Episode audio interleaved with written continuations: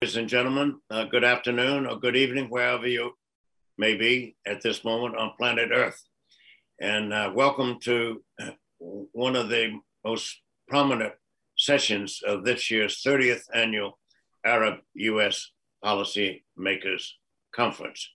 Uh, we're going to be focusing on the area where America's armed forces have been mobilized and deployed now, not for years, but for decades uh, tasked with enhancing uh, the nature and the extent of America's legitimate needs, concerns, interests, and key foreign policy and national security objectives, but in concert with our friends, our allies, and our strategic working uh, partners. Uh, 25 years ago, many Americans, when they heard of the Gulf Cooperation Council, uh, thought that it was uh, the Gulf of Mexico, perhaps, um, or they weren't sure whether it was an animal, vegetable, or a mineral. but it certainly has become more of a household word to foreign affairs practitioners since then. And consider what we have done together uh, with this particular region. Uh, we worked together cooperatively, mobilizing and deploying 55,000 American service personnel in 1987 to bring about an end one year later to the 1980 88 Iran Iraq war, which threatened regional stability and security and the prospects for peace and prosperity uh, for the better part of that decade. And then within three years, uh, we mobilized and deployed again, this time 550,000 primarily to Saudi Arabia, but to elsewhere, Bahrain and uh, uh, countries in the immediate region, uh, to reverse Iraq's aggression against Kuwait. And US Central Command was the pivot and the tip of the spear for the internationally concerted action of 34 nations that restored safety and security and sovereignty to the people of, of Kuwait. And even now, in the rearview mirror, regarded as a case where we did the right things the right way at the right time for the right people. And guess what? The right results in terms of restoring Kuwait's national sovereignty, political independence, and territorial integrity. and then, of course, in 2003, uh, we mobilized and deployed once more uh, with regard to the toppling of uh, Iraq's uh, dictator, President Saddam Hussein. Uh, but beyond that, look what we've done under General McKenzie's command and leadership and guidance with regard to Afghanistan and evacuating 120,000 uh, people from Kabul and working with that partner, Qatar, uh, which is the headquarters of the forward deployed command in the region. No other two countries on the planet could have done what we did on that extraordinary logistical and administrative uh, challenge. Uh, only Qatar had the wherewithal, the means, the aircraft, the runways, and only the United States had the power for strategic lift uh, to do this. China could not do that. Russia could not do that. Neither could France or Great Britain or the four of them combined. So look what we've accomplished together. And in between these states and achievements, uh, we worked together assiduously to, in effect, drive the last nail in the coffin of the Red Army. And shortly thereafter, the implosion of the Soviet Union occurred. And now we have the Russian Federation. Uh, to introduce our commanding general for all of these forces uh, with his area of responsibility uh, is the ambassador of Egypt, which is appropriate because one out of four of all Arabs on earth is an Egyptian. And Egypt's population of 100 to 110 million uh, itself dwarfs that of numerous other Arab countries combined. Another 22 member states of the League of Arab States, which is headquartered in, in Egypt.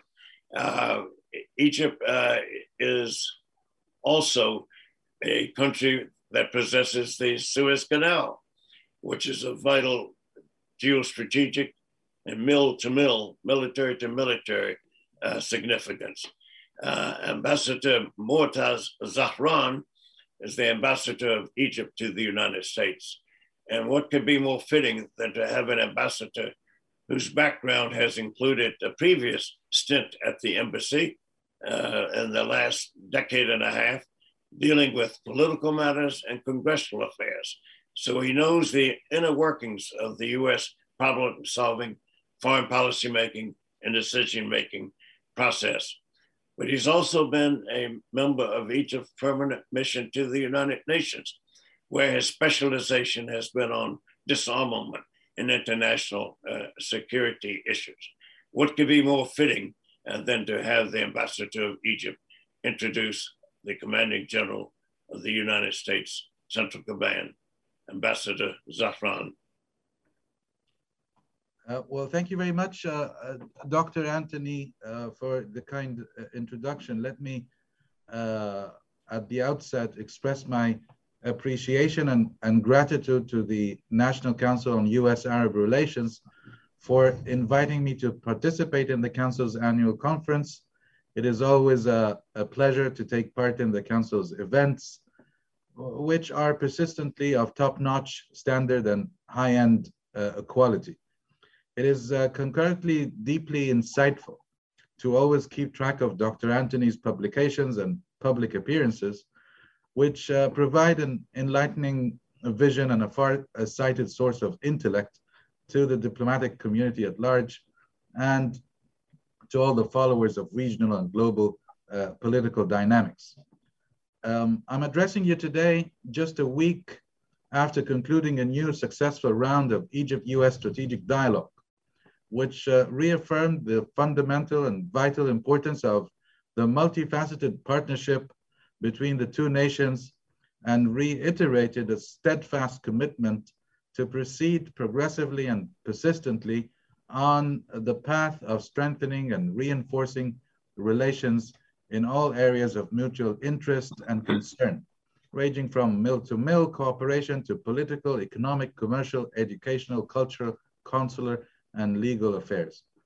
Due to the fact that our distinguished speaker in this session, whom I have the pleasure to introduce, to introduce is someone who has an incontrovertible print on the mill-to-mill partnership between Egypt and the US and a broad range of daunting tasks in an ever turbulent region. I will focus my uh, brief remarks on three pertinent points of relevance. First, over the course of more than four decades, the mill-to-mill cooperation has been an entrenched component of the bilateral relations between Egypt and the United States and has always been regarded as the cornerstone of their deep-rooted partnership. The US has contributed steadily and significantly in equipping the Egyptian military by providing it with sophisticated and advanced military equipment, enabling it to efficiently counter the ever-evolving regional threats. While on the other hand, Egypt helps facilitating the movement of US troops across the region through preferential passage of the Suez Canal and overflights over Egypt's territories, which is indispensable and pricelessly invaluable to advance both US and Egyptian interests in the region. There are other significant examples of ingrained mill-to-mill partnership between the US and Egypt, including but not limited to the synergies between both in diffusing and settling regional crises of global implications, as well as the continued cooperation in the fight against terrorism, in addition to the cardinal role played by the MFO in Sinai supervising the implementation of security provisions of the Egyptian-Israeli peace treaty. Second, Egypt's unique geostrategic location and regional stature make it an indispensable partner and enable it to effectively contribute to efforts aiming at achieving security st stability in the Middle East by confronting the terror trends, radical trends, violence, extremists, and destructive ideologies while taking on threats emanating from uh, regional actors who have opted to adopt expansionist policies with detrimental impacts on regional stability and a direct bearing on the gradual erosion of the intrinsic concept of the nation state. Third, the mill-to-mill -mill cooperation between Egypt and the US is systematically and methodically managed on both the conceptual and operational venues. Let me exemplify this by referring to two recent developments. Conceptually, the 32nd Mil Military Cooperation Committee was held on seven weeks ago in Cairo. The, the, and this committee is the premier strategic defense dialogue between the two countries that provides the opportunity to conduct in-depth research as well as to engage in constructive exchanges on shared security objectives. The last session focused on border and maritime security, counterterrorism, interoperability between Egypt and the, and the US forces, and Egypt's mil military modernization efforts.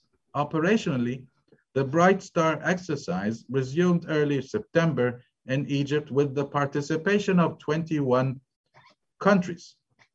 The focus included interoperability between the participating militaries, maritime security operations in the Mediterranean and the Red Sea, and counterterrorism operations. On all counts, this military exercise is a distinct reflection of the long-standing strategic partnership between Egypt and the US. Such a grandiose military exercise was definitely attended and overseen by, uh, in its in, in planning phases by General McKenzie in conjunction with, of course, colleagues and counterparts. And General McKenzie, of course, a distinguished US military commander who I assume is enjoying the privilege of not being envied by anyone of his class or those who closely follow the developments in a troubled and raging Middle East. Undoubtedly, the esteemed commander that I am referring to is not just uh, General McKenzie, the general, but General McKenzie, the persona, the head of the CENTCOM commander and our speaker in this session. As a famous quote goes, it is not enough to be in the right place at the right time. You have to be the right person in the right place at the right time, unquote.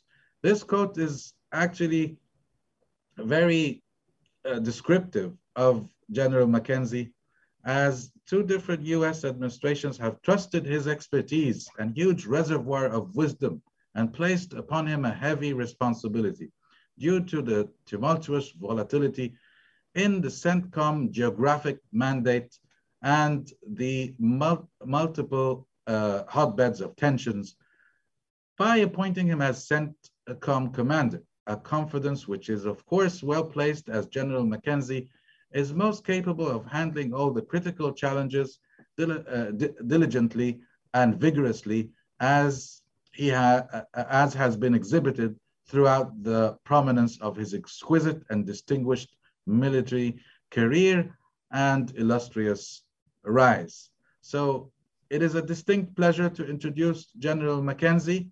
General McKenzie, the virtual floor is all yours. Thank you, Ambassador Zahran, for that warm introduction and for everything you've done over the course of your career to further our common goal of a secure, stable, and prosperous Middle East.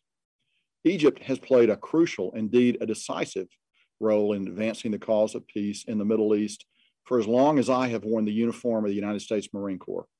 And I don't care to remind myself how long that's been. So let's just agree that it's been a very long time. One of the most conspicuous and meaningful demonstrations of the United States and Egypt's shared commitment to regional stability is the Bright Star exercise that the ambassador talked about, a series of combined and joint training exercises that began in 1980 and continue to the present day. That first exercise was historic but relatively humble. Only Egypt and the United States participated, and we sent a lone battalion of the 101st Airborne Division. The most recent iteration completed in September, involved no fewer than 21 nations, among them some of the, our most important partners in the region the Kingdom of Saudi Arabia, the Hashemite Kingdom of Jordan, the Republic of Iraq, the State of Kuwait, and the Kingdom of Bahrain and the United Arab Emirates. This exercise was not merely grander in scale than the earlier Bright Stars, it also demonstrated how far, how far we've come in our ability to operate as a coalition at each of the levels of war, from the tactical to the strategic, and in every domain to include cyberspace. None of this would be possible were it not for Egypt's commitment over 40 years ago to become a rock upon which the stability of the broader Middle East could rest. Before I go any further, I'd like to thank Dr. Anthony for again inviting me to deliver the keynote address at this, the 30th annual Arab US Policymakers Conference. It's my privilege to address this body for the third consecutive year, although I would have preferred to have done so in person. Like many of you in the audience, I also suffer from Zoom fatigue. But this is an, enormously important conference series, and so I'm grateful for the opportunity to contribute, even if it's just virtually.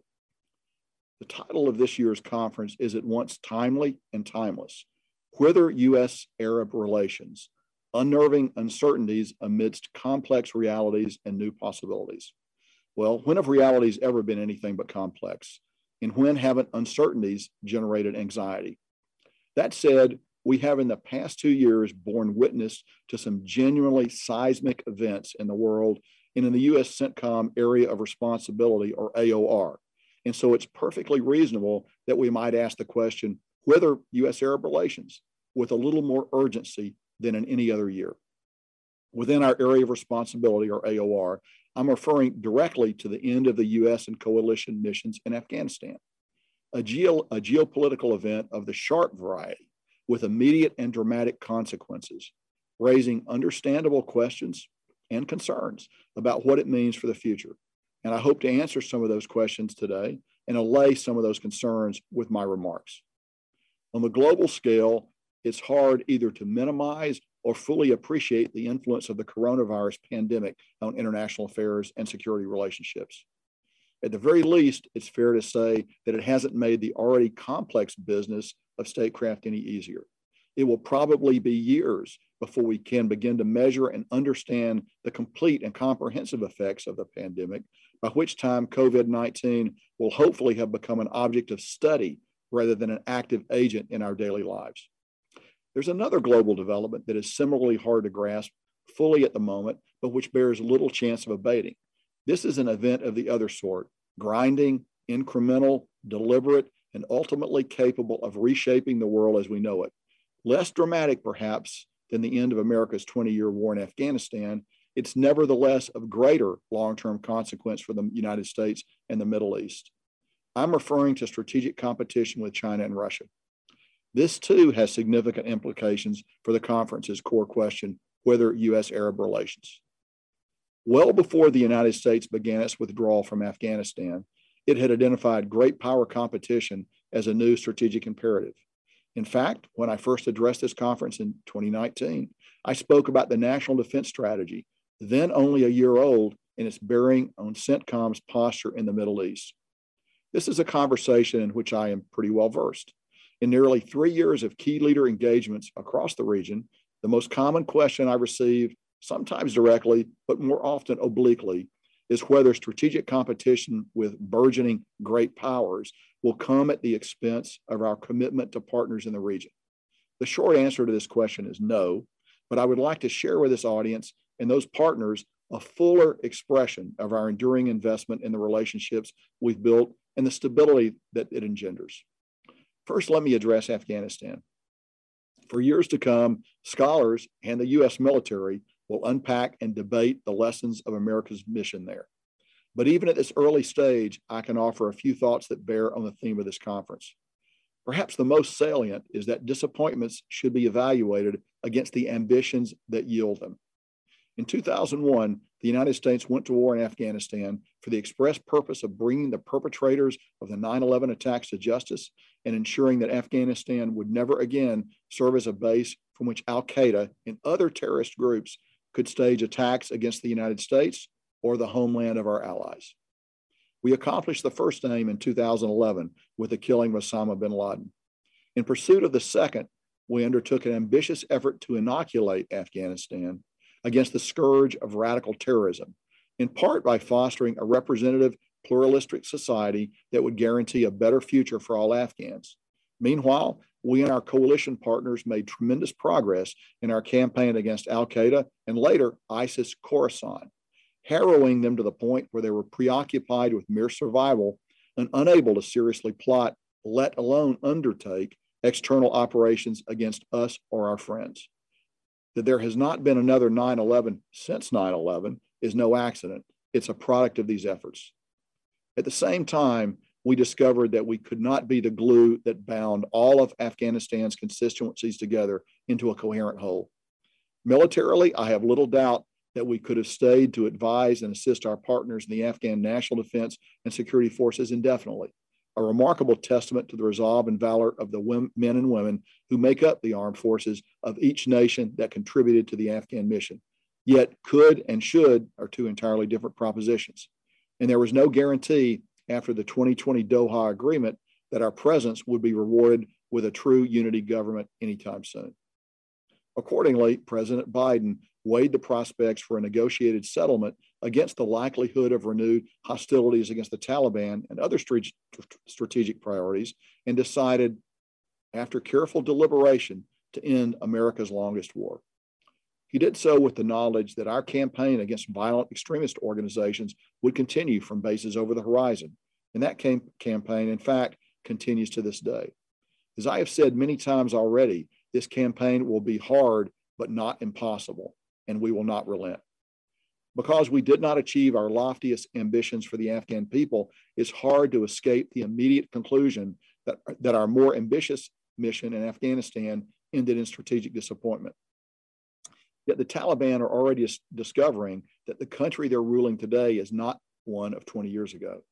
A generation of Afghans has since come of age with the benefit of a good education, regardless of gender, access to the internet, and basic public services that so many of us take for granted. Many of them have to this point enjoyed the better life we intended for all Afghans. They cannot now be expected to willingly fit themselves for the yoke of a medieval version of Sharia law from which we liberated their parents. Certain Taliban leaders seem to appreciate this, which is why they have taken pains to depict themselves as some kinder, gentler version of the Taliban. You should color me skeptical, skeptical on this but I know they will have their hands full if they attempt to govern as they had before. Recent events have already reinforced an already strong sense of humility when it comes to my ability to predict the future. But I never, nevertheless ask you to consider the possibility that over our 20 year campaign in Afghanistan, we did actually create the space needed to plant the seeds for a better future in that country. It was always going to be up to the Afghan people to secure it, and so it remains today. What relevance then does the conclusion of the Afghan campaign have for our Arab partners in the Middle East? In the obvious sense, I would say not much. We do not view our partnerships and the rest of the AOR through the prism of Afghanistan, and neither should our partners view us through that prism. Moreover, our partnerships elsewhere in the region bear virtually no resemblance to the circumstances of Afghanistan. For over 40 years, the United States has acknowledged that a secure and stable Middle East is in our vital national interest, and indeed the interests of the rules based international order. A secure and stable Middle East is also of obvious special interest to, to the states comprising the region, with whom we have developed special and enduring relations for decades. Most of these relationships began bilaterally, and no two are identical, but they all rest on the knowledge that the greatest threats to regional prosperity and security are best met together the nature of our cooperation has varied over time and by country and will continue to do so in the future. I represent the military dimension of security cooperation in the region, and I am acutely aware of how important this dimension is to our partners.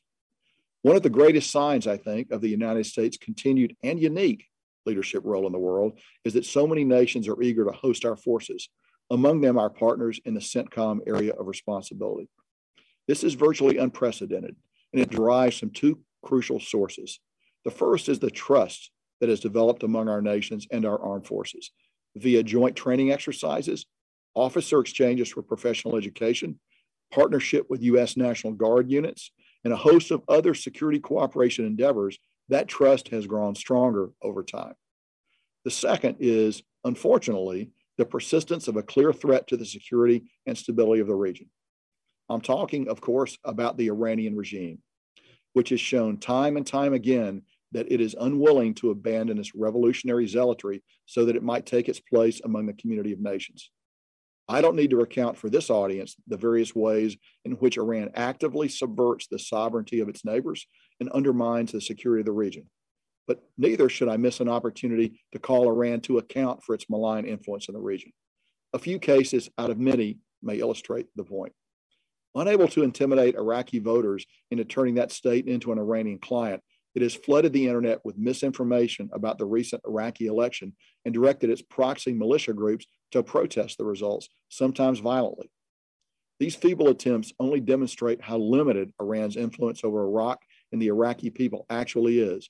So the militias recently resorted to an assassination attempt on the Iraqi prime minister. Working through and covertly arming these proxies provides Iran with a thin veil of deniability, just as it has in the case of other similar attacks on coalition forces hosted at Iraqi bases. But the Iraqis, correction, but the Iranians and their proxies aren't fooling anyone, and they certainly aren't denting the resolve of the Iraqi people to control their own destiny. The United States, along with our coalition partners, will continue to support the government of Iraq as part of the long term strategic partnership between our two countries. Reflecting considerable progress in the capabilities of Iraq's security forces, which, by the way, did a good job securing the recent election, our role in Iraq's continued campaign against ISIS will now focus on advising, assisting, and enabling the Iraqi security forces. At the invitation of the Iraqi government, we will continue to contribute to the fight against ISIS, ensuring that ISIS never again terrorizes the people of Iraq. Iran, conversely, continues to funnel weapons and supplies to its Houthi clients in Yemen, fueling, fueling a civil war in a country that has not known peace for nearly a decade. Moreover, Iran provides the Houthis with advanced unmanned systems with which they terrorize Saudi Arabia and threaten freedom of navigation in the Red Sea. The United States remains committed to a peaceful, negotiated settlement of the Yemeni civil war, one that ends one of the world's worst humanitarian crises and serves the interests of the Yemeni people and the region as a whole. But the prospects for such a peace will remain elusive, while Iran's bloody thumb tips the scales of the conflict. Their objective is nothing more than mayhem, regardless of the unconscionable suffering it imposes upon the Yemeni people. I could go on and on even more about the other ways in which the regime in Tehran undermines the region's security, from state sanctioned piracy in the Arabian Gulf to actively fomenting conflict in Syria, Lebanon, and Gaza. Instead, I will reiterate my assessment that we remain in a state of contested deterrence with Iran, a contest in which our manifest capabilities and demonstrated will prevent the Iranians from committing yet greater outrages while encouraging a diplomatic solution to some of the issues that divide us. Yet, Iran continues to believe that it can follow the diplomatic track while simultaneously facilitating proxy attacks on U.S. and coalition forces. This is an exceptionally dangerous game, one that carries grave risk for Iran if the militia groups it supports continue their irresponsible attacks. Our commitment to our Arab Gulf partners, on the other hand, remains steadfast, and it's a commitment that cannot be measured in forward force presence, which is always fluctuating on the basis of our efforts to balance readiness, modernization, and global posture. We are, after all, an expeditionary force, capable like no other in history of flowing forces to the decisive theater and over strategic distances. Working hand in hand with our partners in the region, we have built out a system of bases that allows us to do this with optimal efficiency and flexibility. But there remains more that we can do together. The most obvious is our continued work toward truly integrated air and missile defense across the region. Central Command is poised to facilitate this whenever and wherever we can, but our eventual success hinges on diplomatic agreement among the affected nations. I have reason for optimism. Last year's Abraham Accords demonstrated that we are at the cusp of a new era in the Middle East, one in which we can set aside historical differences in the name of a common, better future, following the example of Egypt and Israel in 1979 and of Jordan and Israel in 1994. This new era opens the possibility of supplanting so many bilateral agreements with genuine multilateral arrangements, arrangements for collective security that will underpin the region's stability and prosperity. Here is the region's most pressing need and its greatest opportunity. Before closing, I'd like to offer our, some final thoughts on what light our recent withdrawal from Afghanistan actually has shed on our other commitments in the Middle East. First, it has drawn the Middle East place in the broader strategic picture into sharper focus. It is now easy and easier to recognize that the central region is, appropriately enough, central to the United States strategic competition with China and Russia. Both China and Russia have worked diligently to extend their influence throughout the region, and they are developing bases astride the world's most important maritime choke points. This is especially important to China, as virtually all of its maritime and overland belts and roads run directly to the Central Command area of responsibility. I mentioned earlier the uniqueness of the United States' role as the guarantor of an international order that safeguards the free flow of trade and ideas among all nations, partners and competitors alike. This remains a fundamental interest of the United States, one that, if anything, elevates the importance of the Central region at this moment.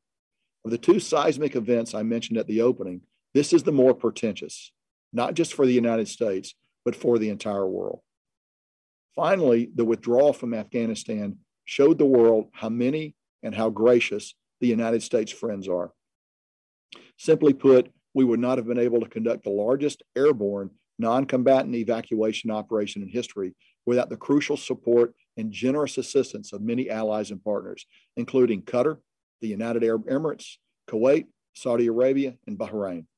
We owe these countries a tremendous debt of gratitude, as do the tens of thousands of Afghans who will know a better future thanks to our partners' unflinching support of this mission. And at the same time, this reveals something about what kind of friend the United States is. No other nation in the world could have picked up the phone to so many nations, including many outside the central region, to ask this sort of favor and receive such an overwhelming response. It says a lot, I think, about what the United States stands for in the world and what it will continue to stand for with our partners in the Middle East. Thank you very much for the opportunity to talk to you this morning, and I hope the rest of the conference goes very well. Thank you, General McKenzie. My goodness, um, given the numerous and diverse uh, countries, culturally, socially, politically, geopolitically, geostrategically, militarily, in your area of responsibility. It's no easy task uh, to be able to summarize, focus, and prioritize uh, what are the most pressing uh, issues, needs, concerns, interests, and key national security and other foreign policy uh, objectives. Uh, when U.S. Central Command began, uh, its prospects were uncertain. Indeed, its original name was the Rapid uh, Deployment Force. People used to joke that it was neither rapid, it had not deployed, and its uh, force uh, did not exist. It had to be cobbled together from uh, from other commands. Uh, its uh, soldiers uh, bore no battle ribbons. there were no flags from previous campaigns, obviously because the command did not exist. but it has emerged to be what it is and remains and has been now for four decades and counting. Uh, this is the rock of defense planning, security planning, uh, the prospects uh, for people's comfort and competence, and being able to anticipate, prepare, and predict the lives in front of them that they might be more meaningful and purposeful. Uh, there's much that you have offered, General, uh, that is otherwise hard to come by uh, in our media or in open sources uh, material. Uh, but you have cut through uh, this labyrinth, this network, this maze of what is oftentimes seen as uncertain and confusing and unduly complex. Uh, we're in your debt, General, and you have every good wish for your continued effectiveness and to build from strength to strength with their strategic friends, partners, and allies. My best to you and your staff, sir. Thank you. Sir, good day, and I wish you the very best for the remainder of your conference.